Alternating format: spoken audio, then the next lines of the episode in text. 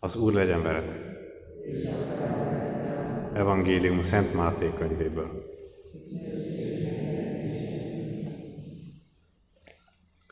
Abban az időben Jézus megszólalt, és ezt mondta, magasztalak téged, atyám, ég és föld ura, mert elrejtetted mindezt a bölcsek és okosak elől, és kinyilatkoztattad a kicsinyeknek.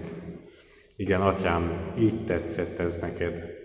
Az én atyám mindent átadott nekem, és nem ismeri a fiút, nem ismeri a fiút senki más, csak az atya, és az atyát sem ismeri más, csak a fiú, és akinek a fiú ki akarja nyilatkoztatni. Jöjjetek hozzám minnyájan, akik fáradtak vagytok és terhek alatt görnyedtek, én felüdítelek titeket. Vegyétek magatokra igámat, és tanuljatok tőlem, mert én szelíd vagyok és alázatos szívű, és nyugalmat talál lelketek, mert az én igám édes, és az én terhem könnyű. Ezek az evangélium igéi.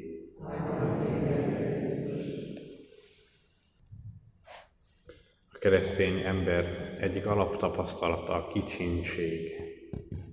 Ahogy azt hiszi Szent Ferenc is, illetve az ő követői is elnevezik magukat a kisebb testvéreknek a, a társasága, a rendje, hogy a Szent Ferencnek magának is tapasztalata volt, minden hívőnek tapasztalata kell, hogy legyen, hogy én azzal együtt, hogy értékes vagyok az Istennek a szemében, azzal együtt, hogy számítok, hogy vagyok valaki, azzal együtt tudok kicsi is lenni, azzal együtt mindaz, aki én vagyok, és mindaz, aki én lettem, az nem azért van, mert én olyan nagyszerű vagyok. Talán ez lenne a kicsinségnek itt az ellentéte, hogy én magamnak köszönhetek bármit is.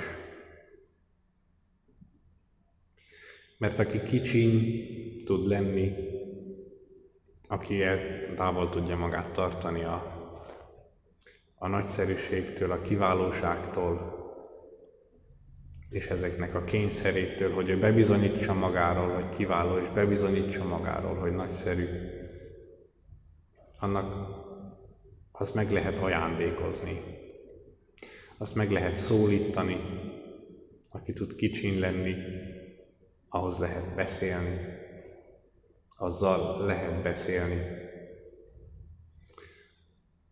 aki nem akar nagy és bölcs lenni és okos lenni, hanem tud kicsiny lenni,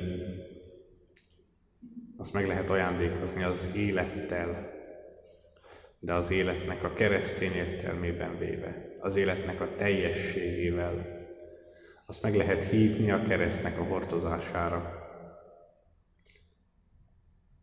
Azt meg lehet hívni az életnek a, abban az értelemben vett teljességére, hogy azzal az Isten meg tudja osztani a saját szenvedését is, és az együtt tudja hordozni Istennel az ő szenvedését.